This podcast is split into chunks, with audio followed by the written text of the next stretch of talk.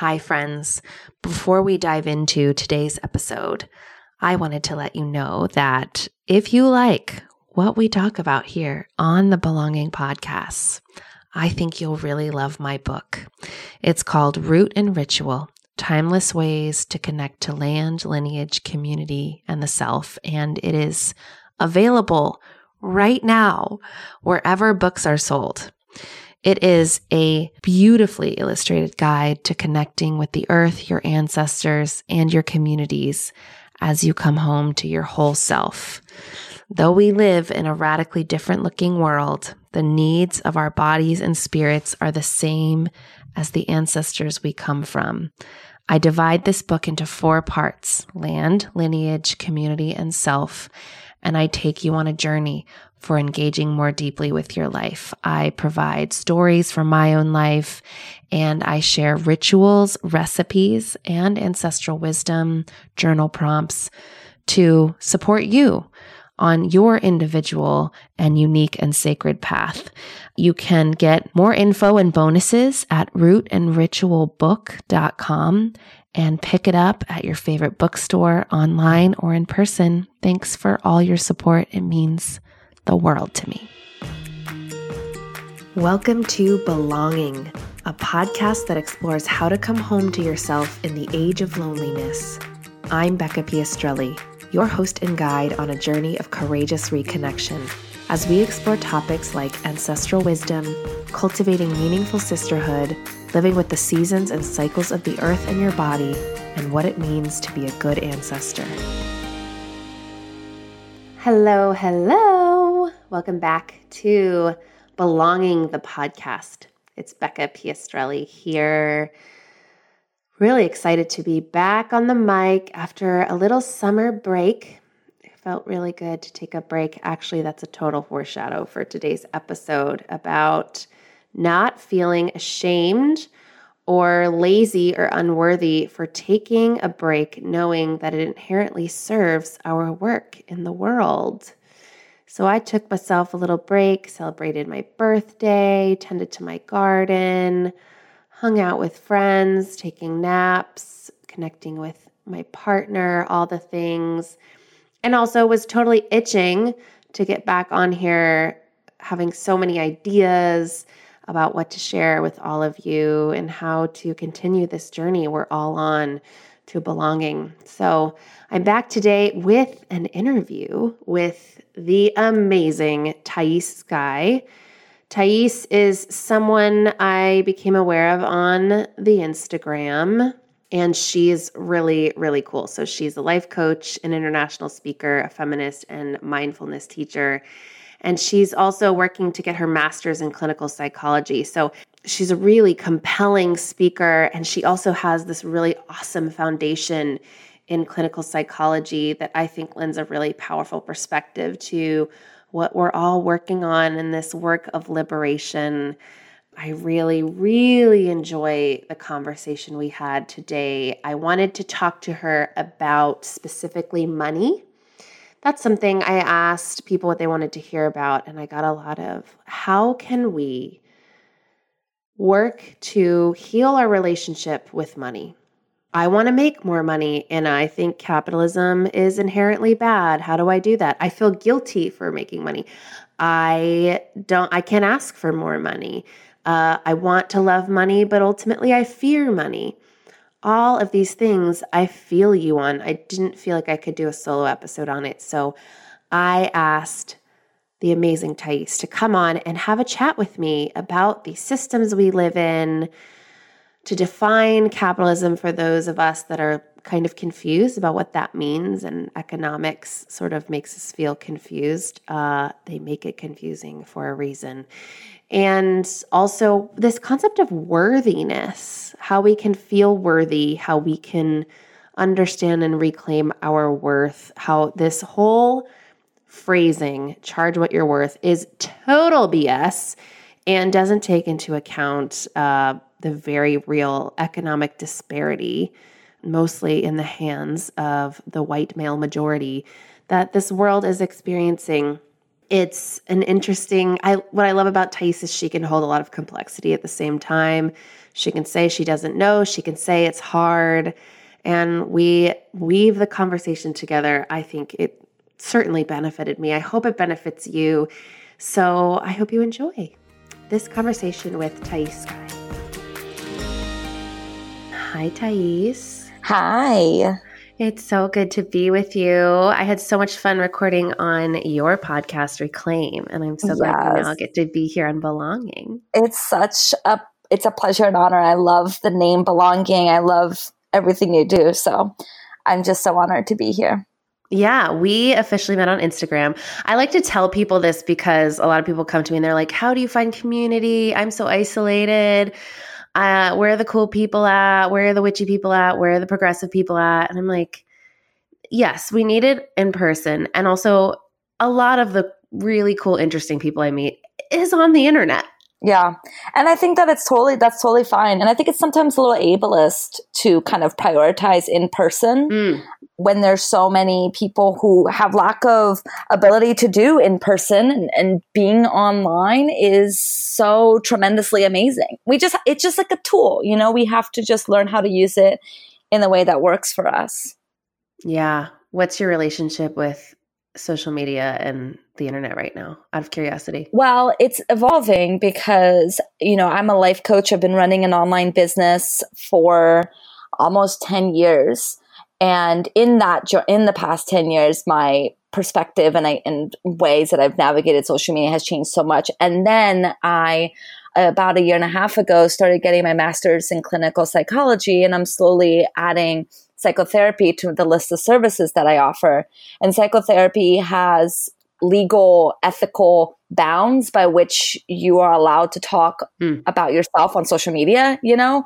There's also more conversation in the in the kind of therapy world around self-disclosure and sharing stuff about yourself and depending on who you work with and the population that you work with, you may not want them to see certain parts of your life that you were are fine with other people seeing. You know, so I've been really really sitting and playing a lot with how I want to show up on social media. So it's amazing that you're asking this question. Mm-hmm. It's um it's it's continually evolving but i think right now what i have really grounded myself in is that like i want to use my platform to share tools to support people rather than how amazing my life is you know mm. I, am just starting not that it has to be either or and people do both and that's totally great i'm just kind of orienting myself more and more to talking about the work that i do and the the knowledge that i have and sharing that versus kind of flaunting, accentuating, and and and sharing kind of more of my,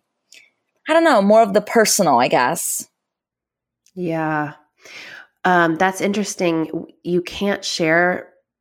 What can't you share? online for your clinical psychology work? Well, it really depends. It depends on the person. It depends on the clinic. It, it this is the, oh, I see. It depends on a lot of things, but a lot of um, kind of understandings of therapy is that it's not about the therapist, it's about the client, right? Yeah. And so if you know what your therapist ate for breakfast and what her part, you know, her partner looked like and and like where she lives, it just it removes kind of some of that important privacy that's necessary in order for the work to be about the client and not about the therapist.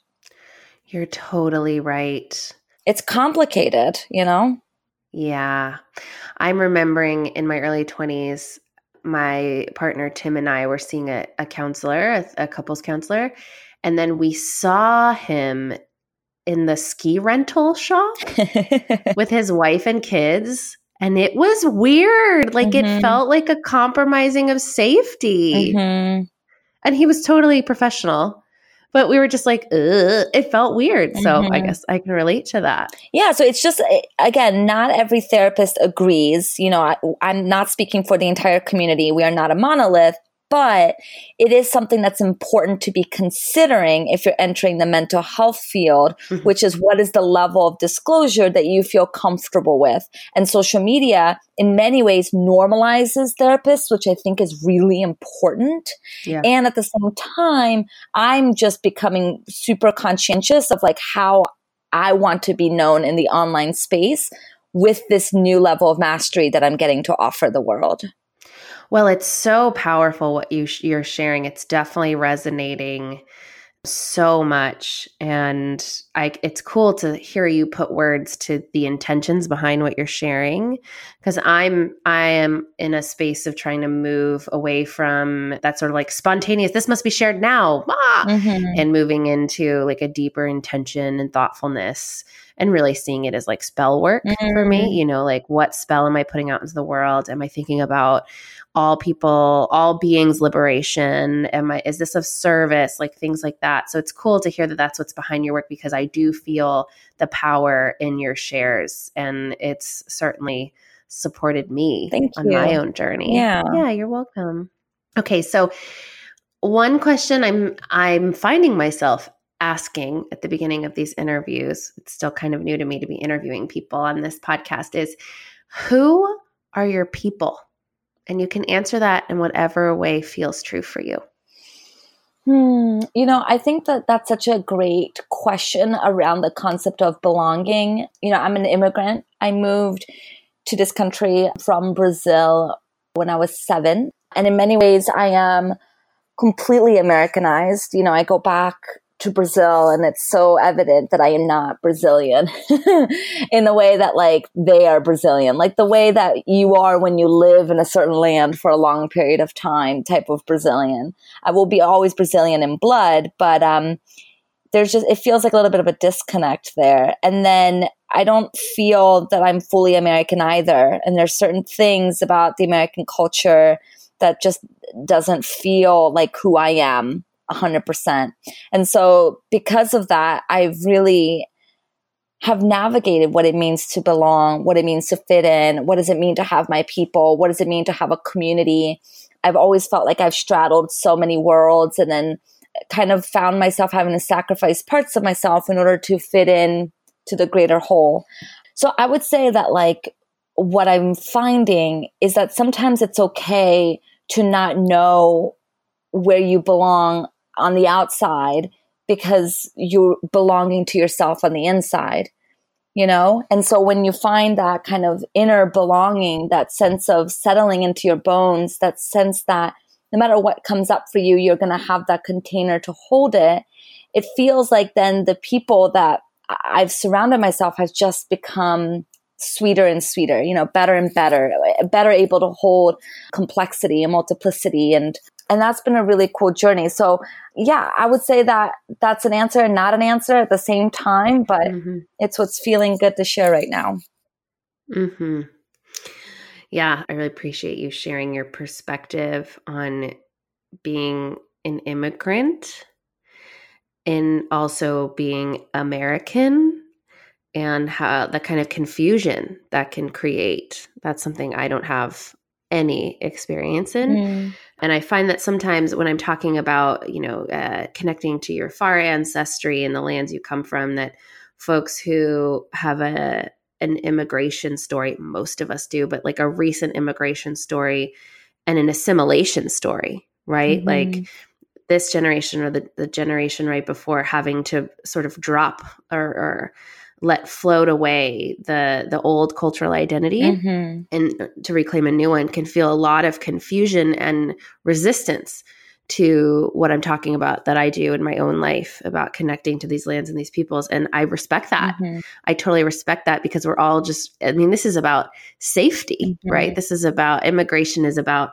safety and security and feeling like uh, what is home, you know? And so when you talk about belonging to yourself, and creating this new sense of belonging that might not have to do with a land that feels that resonates. That feels very true and and important mm. to say. Yeah i'm glad that that resonates. I think it's so important for us to really be able to recognize that every person's lived experience is so different than kind of the monolith kind of the cultural stories it's really interesting. I mean, if we want to add to the complexity of like who is Thais Sky, like I'm white.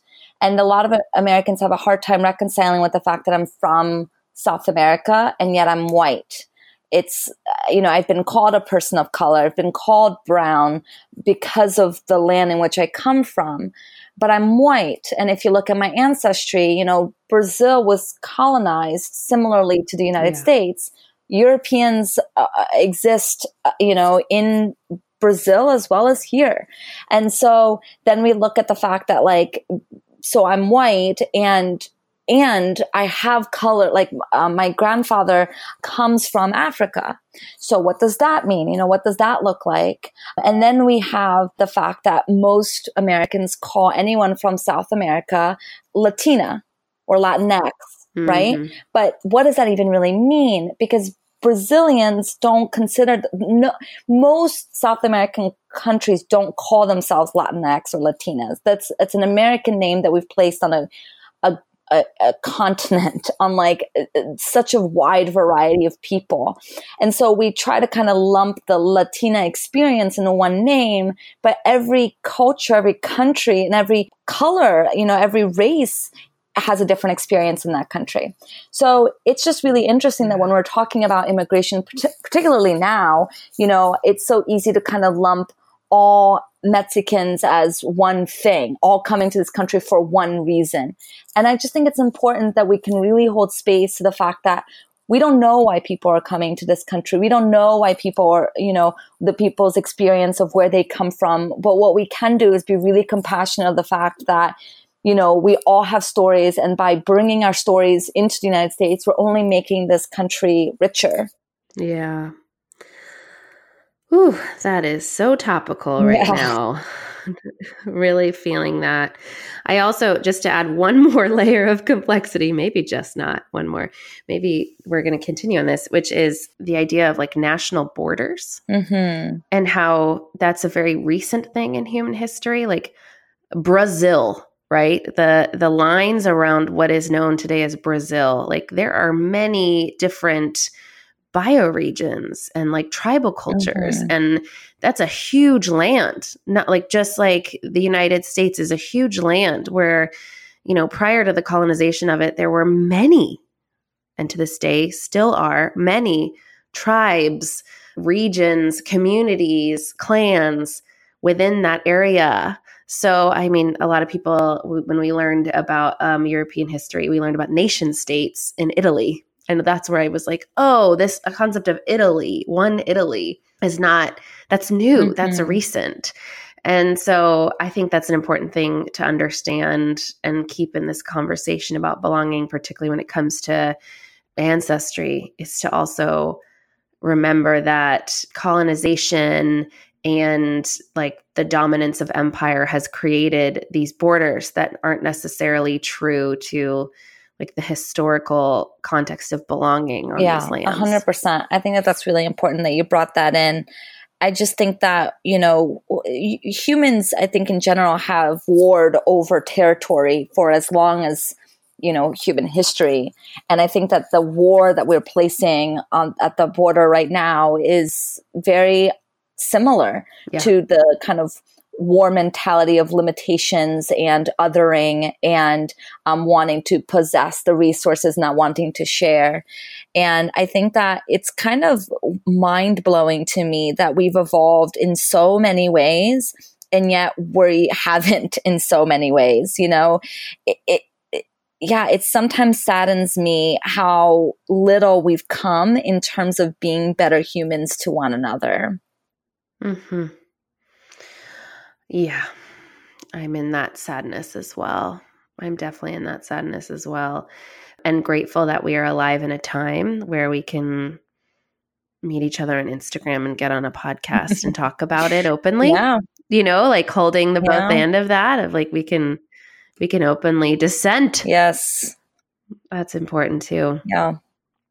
Well, um, ugh, I just really love talking to you. It just it feels so good to go deep into these things. Uh, the the thing I wanted to specifically chat with you today, which is woven deeply into everything we're talking about, all things belonging, um, is specifically money and worthiness. Mm-hmm. And this is something people have asked me to talk about, and I haven't necessarily felt fully uh, immersed in or perhaps even qualified to talk about. And something that you talk about, you have a program called Worthy, right? Worthy Women Rise. Yeah. Worthy Women Rise. Yes. And yeah, we offline have had conversations about this. So I think money is a thing in in our society and it's it's not something we can opt out of systemically. We need to make it and we need to spend it in order to you know i haven't i haven't moved off grid and lived off the land yet.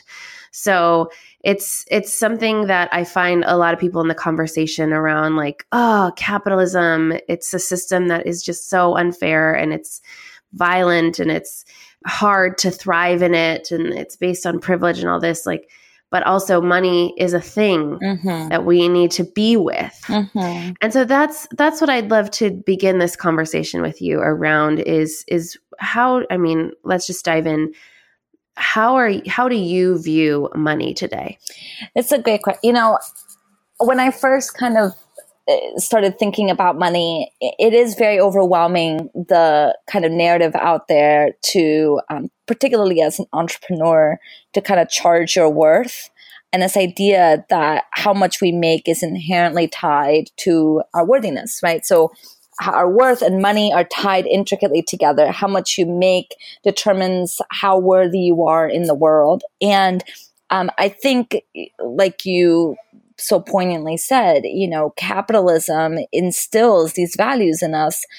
And I think while while we continue to connect our worth with money, no matter what way that you understand capitalism and no matter how much you rebel against capitalism, you're still stuck in a in a kind of, of a prison of capitalism, if that makes sense. So you can you can kind of deny capitalism all you want and be frustrated and be angry with it, but while there's still a part of you that connects how much you make to how worthy you are, then then you're still you're still stuck. And so I believe that like really connecting money and worth and really looking at it is a really critical part of the conversation. How can we add nuance to this idea of charging your worth? How can we make sure that we're tying our sense of worth to something deeper, something greater, something that's not based on the productivity of, you know, of the machine of capitalism. And so for me, like my relationship with money has evolved. And right now, I feel pretty clear on how much money I want to make and how much that money will be able to support my life and be able to support me in doing the things that I want to do. I've become clear on how much I, I feel confident and good in charging for my services. But it's come, it's required a really deep introspection on what does money really mean in a capitalistic society? Yeah. I feel like we need to slow this down a teeny bit and okay. define capitalism. Mm-hmm. Because I have had a few conversations with people where they have said to me, but I love being able to shop online. Mm-hmm. You know, or like, I love that uh, competition has created um, innovation. Mm-hmm. I love watching Shark Tank. I love these things that these moms on the side are creating these businesses on Etsy and whatever. You know, like I love it. So eh, this is where I think it's important because I have I've noticed I've started talking in like sort of anti-capitalist ways and I, I see confusion on people's faces so maybe we can try to break it down a little bit of what do, what do you mean when you talk about capitalism so capitalism is it's an economic and political system. So it's the way the the engine in which moves the ways that we understand money and productivity. And we can talk about it from a federal level. It's about trade it's about industry and it's about putting um, the emphasis on profit um, by private ownership versus the state. So versus the government collecting the money and then giving it back to the people the way we see it in um, in other systems of economy. So the reason why capitalism is talked about the way it's talked about is typically because when we look at a profit first system, we're looking at an inherent in that is exploitation. Mm-hmm. If we're, we can see this on like a spiritual level. If we're talking about growth only for growth's sake, which I think a lot of us are kind of possessed by this idea of growth and like we always have to grow and grow and grow. Mm-hmm. If we look at growth only for growth's sake, then we in in that of itself, we have to deny our own limitations. We have to push ourselves past the breaking point we have to completely like neglect the the physical form i mean growth for growth's sake is is like an invasive species. It takes over the natural ecosystem around us. Mm-hmm. So in the same sense, capitalism by being profit first, they have to exploit the land, they have to exploit human labor, they have to exploit every everything in their path in order to make money. Yeah. I recently heard, not recently, this morning, I heard that Netflix had a projected growth of 500 new users and they fell off that projection. And now that's a bad thing, right? So now Netflix has to kind of like reevaluate their whole thing to decide how they want to move forward because it didn't meet their growth quota. But we never question like to what cost are we focusing on growth, on profits? And I think, of course, we are questioning it. We've been questioning it. I, I, you know, this is not a new conversation, but what's happening is we're still completely intertwined in exploiting human labor. We see that in the prison systems. Um, we see that in burnout culture. We see that in the ways that we marginalize people who have identities that don't align with um, with the profits of capitalism. So it's important that when we talk about capitalism, that we are questioning why we feel the need to buy clothes, like buy something new every single day. Mm-hmm. Like this is a recent phenomenon. This idea of, of consumerism is not something that's been in our culture for a long time. You know, it started in the industrial revolution and then in the 1920s, there was this rise of this idea of like buy more stuff. Mm-hmm. And by the 60s and 70s, it became part of our culture. That's only what, 50, 60 years ago. So there's still a lot of space for us to really dive into why are we so consumed with this idea of buying new things to make ourselves feel better. And it's hard to confront these things because, of course, we want it.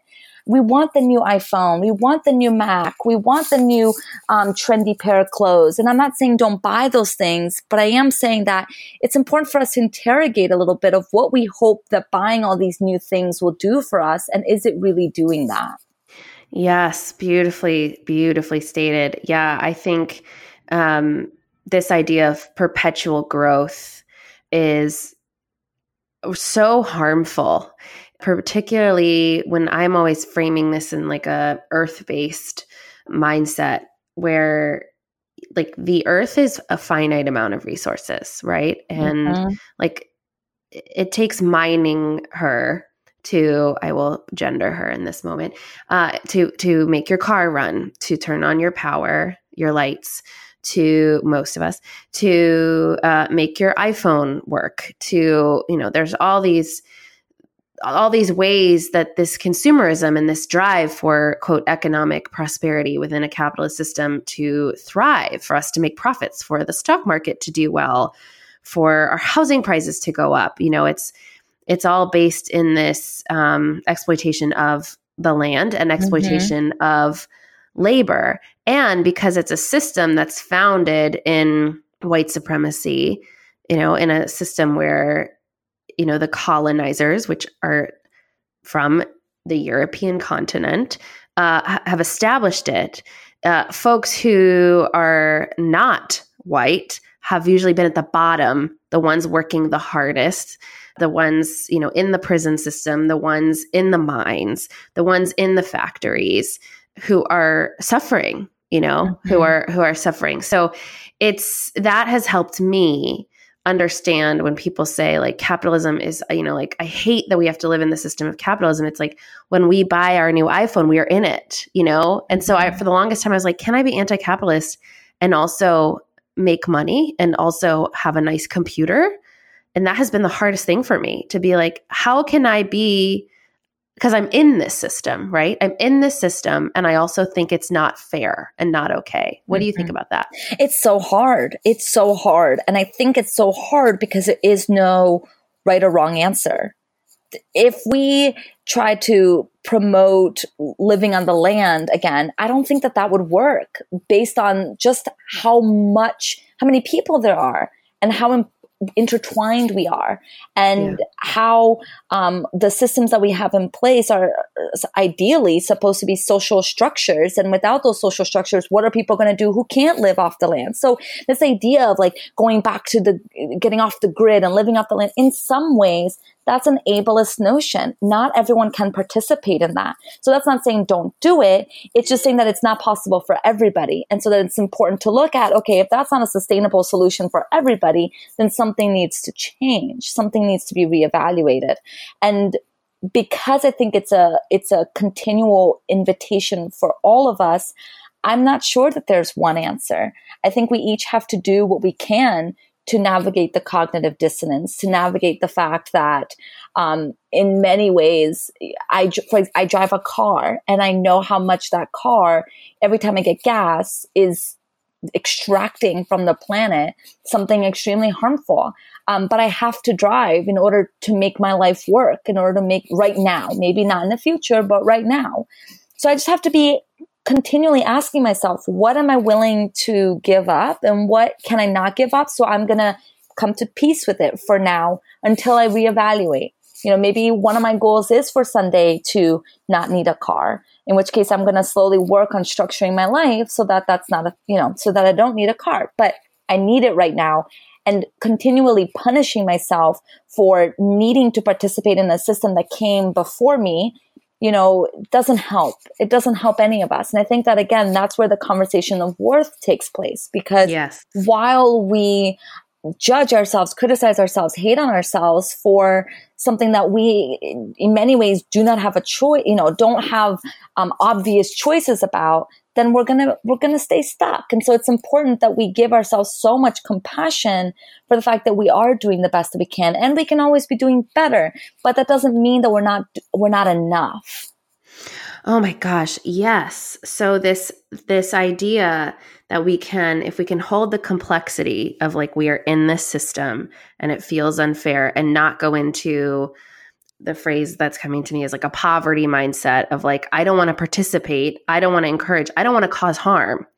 So I'll step out of it. And then there's this suffering because you're still in it, right? Mm-hmm. And so that's what's really helped me see that like, oh, women and marginalized folks like we need to make money so that we can participate in the liberation of all. So here's the thing that trips me up, which is the charge what you're worth thing. Oh, like aren't we worth so much more than like 150 an hour? Like if we really talk about like value and worth yeah. of who we are and our gifts that's where it trips me up quite a bit. Yeah i have no idea who came up with that phrase but it's the worst thing in the entire world. Yeah. I mean if you think about like why are football players or athletes in general paid the amount that they are um, okay, for example, the NFL football players are paid a lot of money, but in order to be to be there, you have to play football in college, and college players don't make any money. So just because you're playing the exact same game and two different things, you're suddenly worth millions and millions of dollars. I mean, it makes no sense that teachers who are in the on the ground every day showing up for these students make so little money and then the people that we watch on a TV screen is making millions and millions of dollars. It doesn't make sense that one person or 10 people hold the majority of the wealth in this world. Are they somehow worthier? They typically tend to be white men. Are they somehow better than the rest of us? Was it that they worked harder? Right? Because that's the other myth. The myth is like, if you work hard, you'll make more money. Mm-hmm. But I refuse to believe that Bill Gates works harder than a single mother of three. Refuse to believe that. So it's important that we look at these kind of cultural stories like charge your worth. If you want to make more money, you just have to work harder and ask ourselves, is this really, is this really what I want to be perceiving the world as because it's a mindset, it's a perception, it's a way that we're seeing things. And we don't have to see things that way. We can see our worth as something completely independent from money. We can ask ourselves, instead of charging our worth, we can ask ourselves how much, you know, we can look at our budget and decide how many clients do we want and like what does it look like if I charge this amount of money and will that be able to sustain my life, you know, my life and will I be able to feel good about the work that I do if I'm charging this amount, right? Like we get to ask ourselves these questions and I think that's the coolest thing Becca, is that when we start to untangle ourselves from cultural narratives, we now have space to come up with something that's uniquely ours. You know, we get to find a way to live our lives based on what we think is important, not what cultural thinks is important. So I think that that's everything. hmm I think that's a really important reframe, particularly for listeners who really feel like money is the enemy or has control over them you know, versus like a tool. Mm-hmm. Versus something, uh, you know, there's in like the new age world, it's like money is energy. And sometimes I feel that way and sometimes I don't feel that way. But really what I what I got from what you just said is is like instead of seeing money as like our oppressor, is seeing it as something that a tool for our own liberation? Like how do we make that reframe?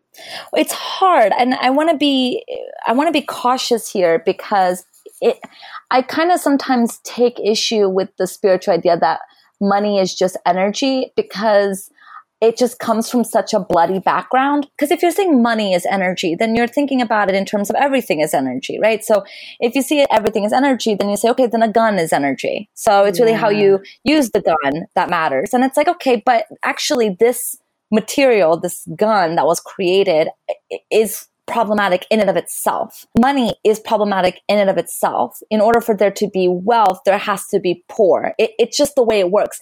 People who are making billions of dollars are doing it direct causation with exploitation of human capital, you know, human capital and earth capital.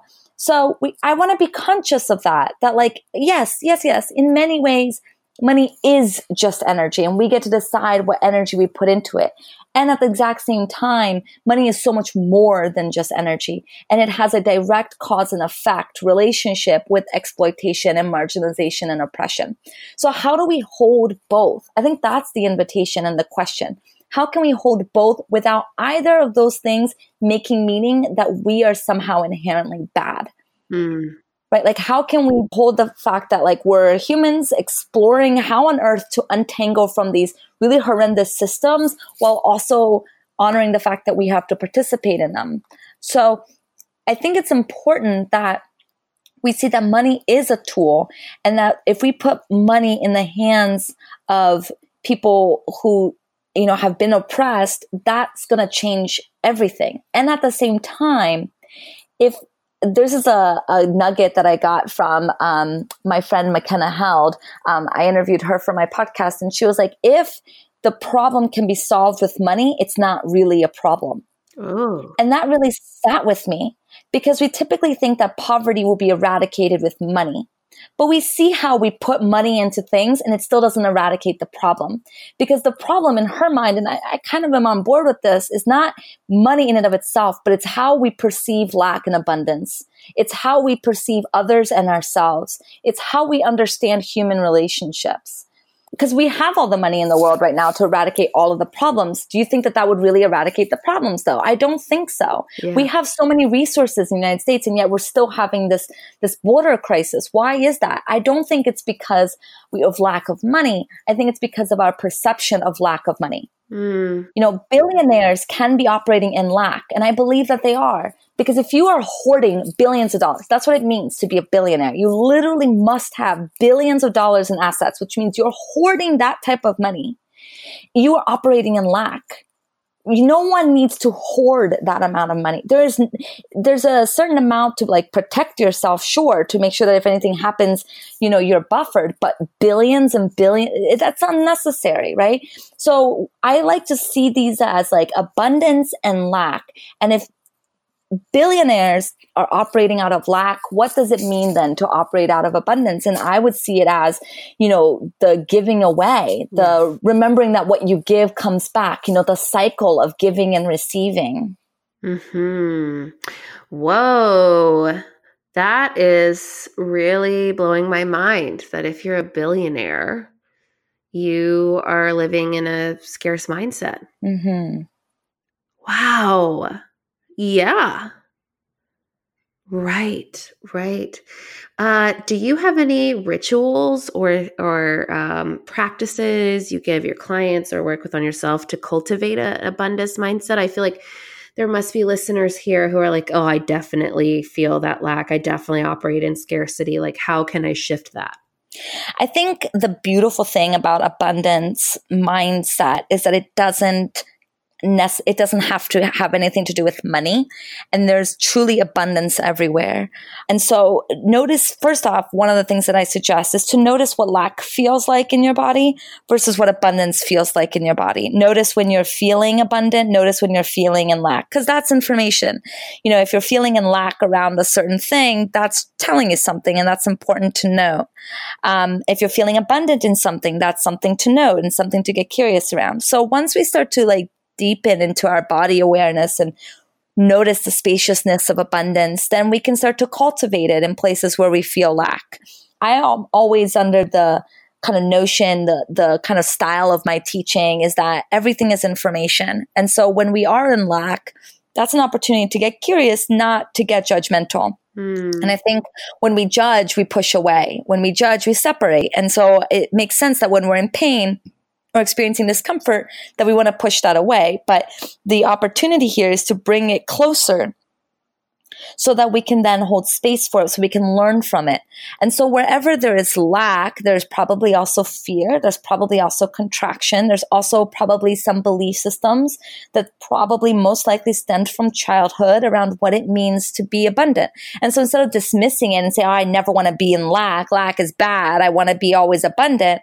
It's like, okay, let's do the shadow work of really diving into why are you feeling lack right now? Where did you learn, you know, to be in fear around this? This? Um, how can you hold space for this part of you that feels in lack? How can you honor um, this experience? And as we do that, we start to befriend ourselves. We start to, instead of seeing ourselves as an enemy that is in the way of what we want, we start to see ourselves as human and as an integrated whole. And so in the honoring of the lack and not being afraid of the lack, we make more space, so to speak, in abundance yeah, I can't help but think from an ancestral perspective, like, uh, and an epigenetic perspective, right? This inherited trauma, hmm. particularly around money and productivity. I think what's coming, becoming clearer, I'm very visual. So when I listen to people, I like see pictures. Hmm. And so what I was seeing is this like this web of from one generation to the next, but also with this immigration story that nearly all, if not all, ha- of us have in our past, right? Mm-hmm. And how many folks made the immigration move because of economic opportunity, because of money. Mm-hmm.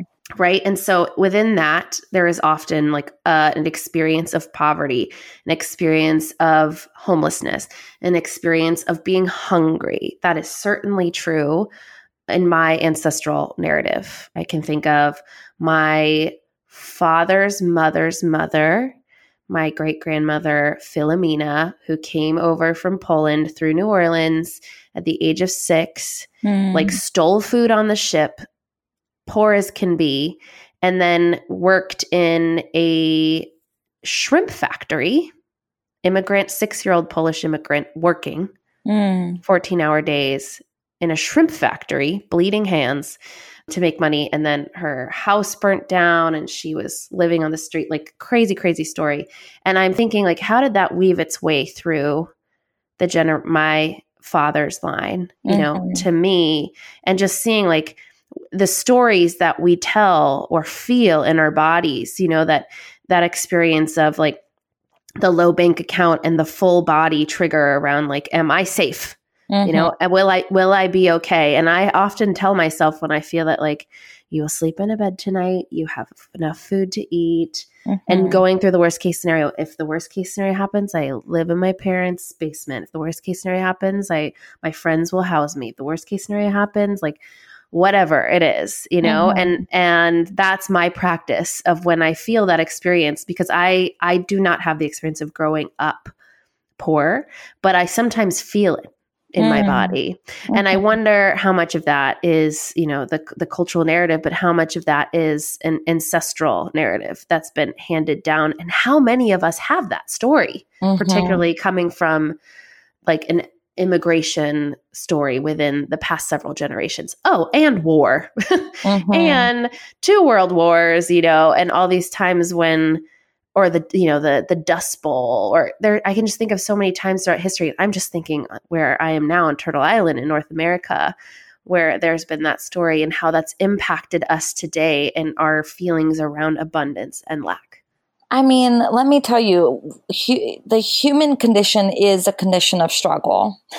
Mm-hmm. You know, and if we look at our ancestors and we look at what they've had to navigate, it's really, really hard sometimes to to listen to the stories. And I think that's why we're so fascinated by kind of movies about World War II and World War One. I. I mean, because we that's where we come from. We come from a, a history of struggle. So I think when we're undoing some of this money stuff, it requires a deep tending to the fact that this isn't just ours, but it's probably intergenerational.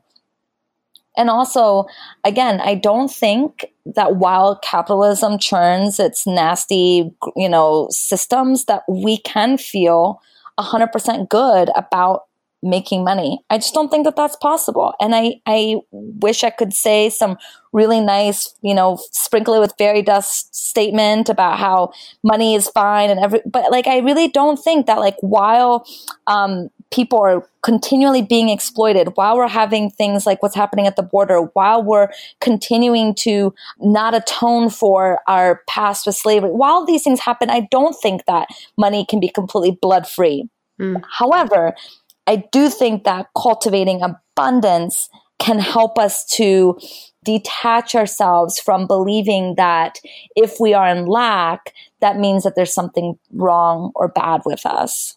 Hmm. Yeah, bringing the compassion to the parts of us that feel scared. Yeah. Yeah. It's this is a hard topic and I think um, this is why a lot of people don't like to talk about this or don't like to look at this or like to take a more kind of black and white approach to money is because the the complexity is hard to hold. And I think we want the quick answers and we want to, you know, feel good about money so that we feel justified in being entrepreneurs. I mean, listen, I've been making money as my own boss for gosh, I've been a full time entrepreneur since 2015. So four and a half years. And five and a half. Oh my gosh, five years. Wow. It, it's just no, I can't do math, Becca. I can't do math. four years. Anyway, point is, it's like I know the the difficulties of like charging an amount of money that is that you made up you know i mean my partner he sometimes is such a awe what we do as you know online coaches and he's like you literally pull money out of thin air mm. and in mm. many ways that's that's true and it's mind-blowing to some people and um, i've really had to like look at my worth and decide like am i going to spend my entire entrepreneurial career like gnawing at my my nails in anxiety about whether or not I should charge this or not, you know? And mm-hmm. I finally had to kind of be firm with myself and make this decision of like, I refuse to, and to believe that I have to be poor doing what I love. Yeah. I refuse to believe that that's my reality. I, I'm not energetically available for that reality. What I am energetically available for is that money is going to be complicated always, and I'm okay with that. But I'm not going to suffer to make to to make money doing what I love. Yeah, I think the same could be applied to folks who have a nine to five or a job where they have an employer mm-hmm. and are maybe not asking for more money or are have reached some sort of cap or ceiling mm-hmm. and are staying because they think like that's the best they can get or do or like it's off the reciprocity isn't there what they're receiving doesn't match the output mm-hmm. that they're giving you know whether it's physical labor or emotional labor or whatever it is but in seat time technology you know gnawing away at your eyeballs. Like these are things that we have to think about. And I I do want to touch upon this idea of productivity and worth. Yes. Which you just said I don't want to suffer, you know. I have had my own journey. I had a particularly wild ride beginning of this year really looking at um, this idea of internalized capitalism, mm-hmm. this idea of maybe the unconscious ways we're still playing into the system. And what really feels true for me is like treating myself like a machine or a factory worker. And when I, I use, when I talk about this idea of treating myself like a factory worker, I really do think about the Industrial Revolution, where a lot of these systems really um, sort of hit their stride, so to speak, mm-hmm. where it was about how many widgets or whatever you can put together in an hour. And mm-hmm. that's how mm-hmm. this hourly clock in, clock out framework came to be. And it's still very true, especially now with e commerce in the whole warehouse uh, culture mm-hmm. that is mm-hmm. growing now that everyone's buying things online. Uh, these pickers, particularly for like Amazon or Walmart.com, where they'll get fired if they don't run around these like four football field sized warehouses and like get our you know night cream and yeah. lube and and smartwatches yeah. you know as quickly as possible so it's still very present for some folks and i really want to acknowledge that privilege and some that people have it some people don't but this idea of resisting the need to take a rest or a break mm-hmm. because I'm somehow losing the game mm-hmm. or I don't deserve it. And this this internalized productivity uh, judgment that I have been working through that I really thought was like not there, and then it came back, mm-hmm. and I was like, oh, we just have a new level to work on so, yeah, what, what are your thoughts on that? I'm all about naps and advocating for rest. I think that it's possible for all of us to cultivate rest and space for relaxation, even with our crazy schedules. Everyone is busy. Everyone's got a bajillion obligations. And we can, of course, say, well, this particular person, you know, has all of these things going against them. And I honor that. And I know that every lived experience is different, but I still believe that like there is a way that we can all incorporate rest on some level in our lives, but we don't do it. And we find excuses not to do it because so much of our sense of worth is tied to our productivity. It's tied to our to do list. It's tied to how much stuff we get done in a day and how accomplished we feel. That feeling of accomplishment is like an addiction to drugs. It, it makes us feel this high. It gives us the sense that we're competent, that we're good human beings, but it's all an illusion. It's all, you know, like a social construct that, hey, listen, is somehow also tied biologically. I hmm. mean, mm. if you think about it, like in, in like, oh, when we used to live in more tribal systems as a whole, you know, uh, we very much were uh, needing to be productive as a member of society in order to contribute and contribute. But there's a difference between contribution to a society and exploitation of your mental health and your physical health to a society. And I don't think if we go and look at like indigenous cultures and if we tune ourselves to the pace of nature and of life, there exploitation isn't a part of that. You know, it's all about giving to the whole because it gives you more. It's about that idea that like if it's kind of like um what am I trying to say? Like when we light a candle and then we use that candle to light another candle, it only mm. lights up the room even more. It doesn't take away from you, right? That's mm. I think mm. the the ways in which we can approach rest, which is if we give ourselves compassion and space to rest our bodies when it needs rest, we are only giving to the world more. We're only honoring the world more. And we're slowly take cracking away at this idea that somehow being good in the world means burnout. Oh, yes. Yes. And this whole concept around you know, and massive productivity, and the only way to be good is burnout is relatively recent in yes. human history. Mm-hmm. And I, I'm glad you brought up the the pace of nature because I think about our ancestors who were pastoral, you know, who lived and, and to this day they're still farmers, but most of us aren't, and who who their livelihood depended on the, the land, and that is hard work, mm-hmm. but it's mm-hmm. not hard work year round, mm-hmm. you know, and there were seasons like spring is planting, summer is tending, mm-hmm. autumn is harvest, and that's often the hardest work of the year, and winter is dreaming and resting. You know, those are like archetypes within many indigenous frameworks. And then within that, there is no technology. There, it, you know, historically, there was no technology. There was there were opportunities to stare at the sky mm-hmm. for 10 minutes. There were moments in the day where the heat was high and your body wants a, to take a nap under the shade of a tree that this is truly our natural way of being. So when you first thing you said was, I'm a big believer in naps. I know you and I have talked about how much we love the nap ministry, Tricia Hersey's yes. work. And I just listened to her episode on um on the Healing Justice podcast. Mm. And she talks about napping as uh, napping for social justice and napping as a way of healing for her ancestors. She's a woman of color. She's descended from folks who were enslaved in the South. And she went into slave narratives about 20 hours a day picking cotton, constantly giving birth in the fields, a midwife taking the baby, continuing to pick cotton. And so she would do these uh, performance pieces uh, where she in Atlanta, where she'd have cotton around and she'd pick it and then she'd lay down and she'd sleep. Mm. And she'd ask other people to come and lay down with her and sleep and it was like this is to this is i'm sleeping for my ancestors who couldn't sleep mm-hmm. and i thought oh wow so when we nap we're napping for all the folks who couldn't mm-hmm. you know like napping as like a form of reparations rest is reparations. That's what she says. So yeah that's just a powerful way of of looking at it i think to help us move out of this feeling of guilt yes. for resting and feeling like burnout is like a natural symptom yes. of success. Yeah.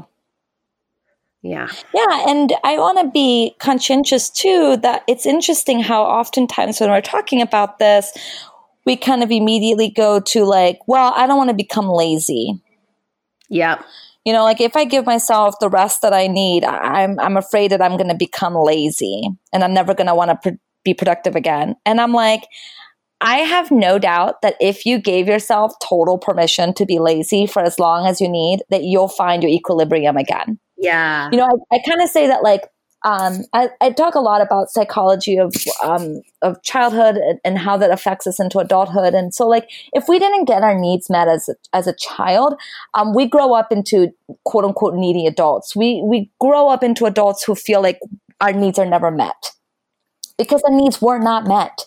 So it's not that we're now needy because our needs, uh, we feel like our needs are met. It's because we literally did not have our needs met. As we meet our needs, we stop having so many needs. Wow. So like, as we give ourselves permission to be lazy and to swing the pendulum the other way, we're gonna find an equilibrium. This is the same thing when we're talking about um, disordered eating and um, binge eating. Is that I often invite my clients to give themselves permission to eat whatever they want. And what they find is that the reason why we bi- we binge is because of deprivation. Always, if there's a binge, there's deprivation. That's that's that, that has to be that way. Um, it's how the cycle works. So if we stop depriving, we don't binge. If we stop ourselves depriving the pleasure of naps, we won't need to um, then have these whole binge episodes of laziness. Does that make sense? Mm, it's like mm, we need, yeah. we need to undo this idea that if we are not productive, it means that we're lazy. Give yourself space to be as lazy as you want for as long as you want, and your body is naturally going to move you into work again. The body likes to work. Truly, the body yes. likes it. It's it built for it. It's built for it. It likes to move. It likes to dance. It likes to um, explore. I mean, the body is so wild and amazing, and it has so much wisdom. But we've forgotten how to listen to it, and then we we name that you know, as laziness, but that's not what it is.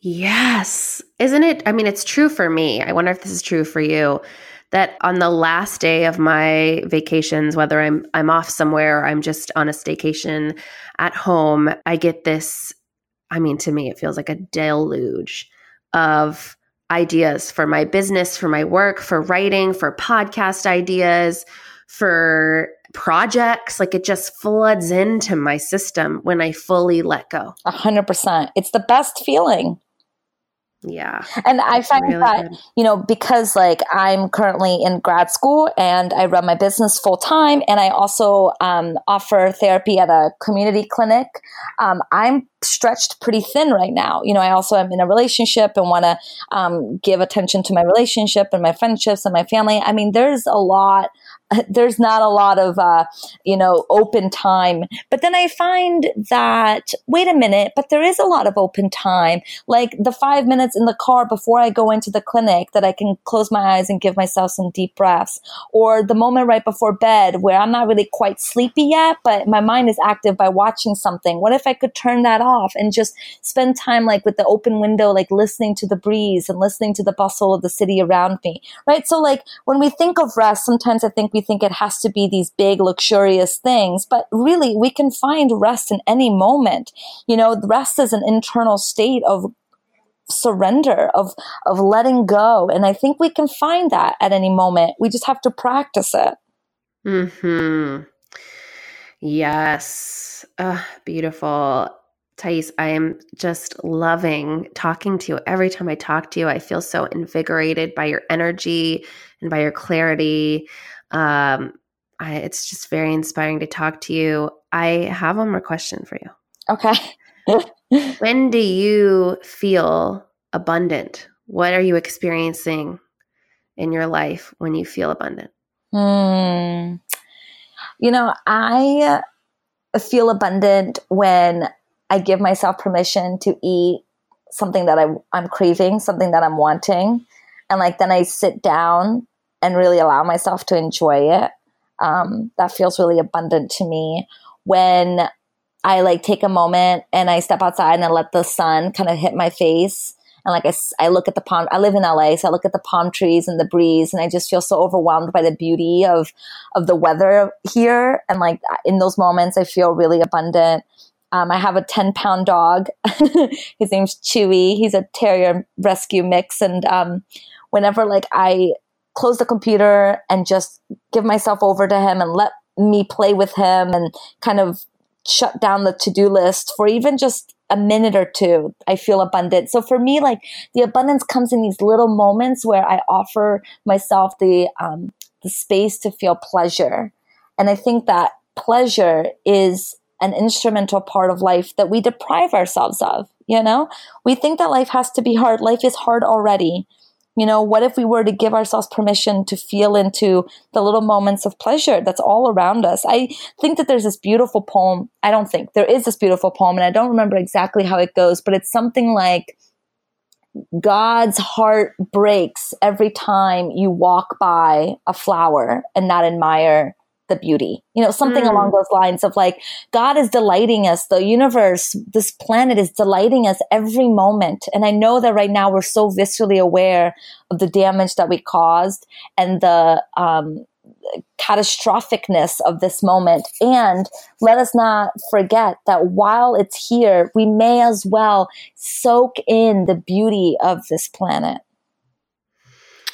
Yes, I'd say that right now it's like height of summer here in the northern hemisphere and i'm in northern california my garden i feel rich as fuck like when i go into the mm-hmm. garden it just and just like the flowers walking around the neighborhood i went on a walk yesterday with a friend and there were flowers everywhere mm. some would be quote unquote considered weeds and i just was like look at this abundance wow mm-hmm. look at all of this i like i receive it yes like i i receive and my garden you know i've tended to and i'm just like i receive your beauty mm. i receive it and thank you you know it's just it's a beautiful thing to open up like access to in ourselves. Yes. Oh, I love that so much. I love that you're you gave yourself that gift. It's so listen, you know, like we can hold both and while we're fighting for justice and while we're understanding and untangling ourselves from worthiness and money, while those things are true, we can also delight in the human experience. Yeah. We can hold both. We can hold both. Yeah. Thais, thank you so much for your time and your wisdom. I adore you. I think you are just so cool. The love is so mutual. If you're ever in SoCal, please hit me up. Okay. um, is there, tell, I will put all your information in the show notes at belongingpodcast.com, but where can people find you um, hanging around and what can you tell them about? Well, I am usually found hanging around Instagram. That's kind of my jam right now. Um, so you can find me at I am Thais Sky. And then, of course, if you're enjoying all the things on my Instagram and you feel called to come into my uh, newsletter community, you're welcome to do that. I do not send out many newsletters anymore with my time constriction, but it is something that I will be doing once I'm done school again. So you're welcome to join me there. And then, yeah, if you have any questions about who I am in the world, my website, thaissky.com, has all the info. Yeah, and you can also binge past seasons of her podcast, Reclaim. Oh, yes. Uh, particularly one episode with a certain Becca was extraordinarily phenomenal. It was so good having you on the podcast. And I think what we talked about was so in alignment with this as well about yeah.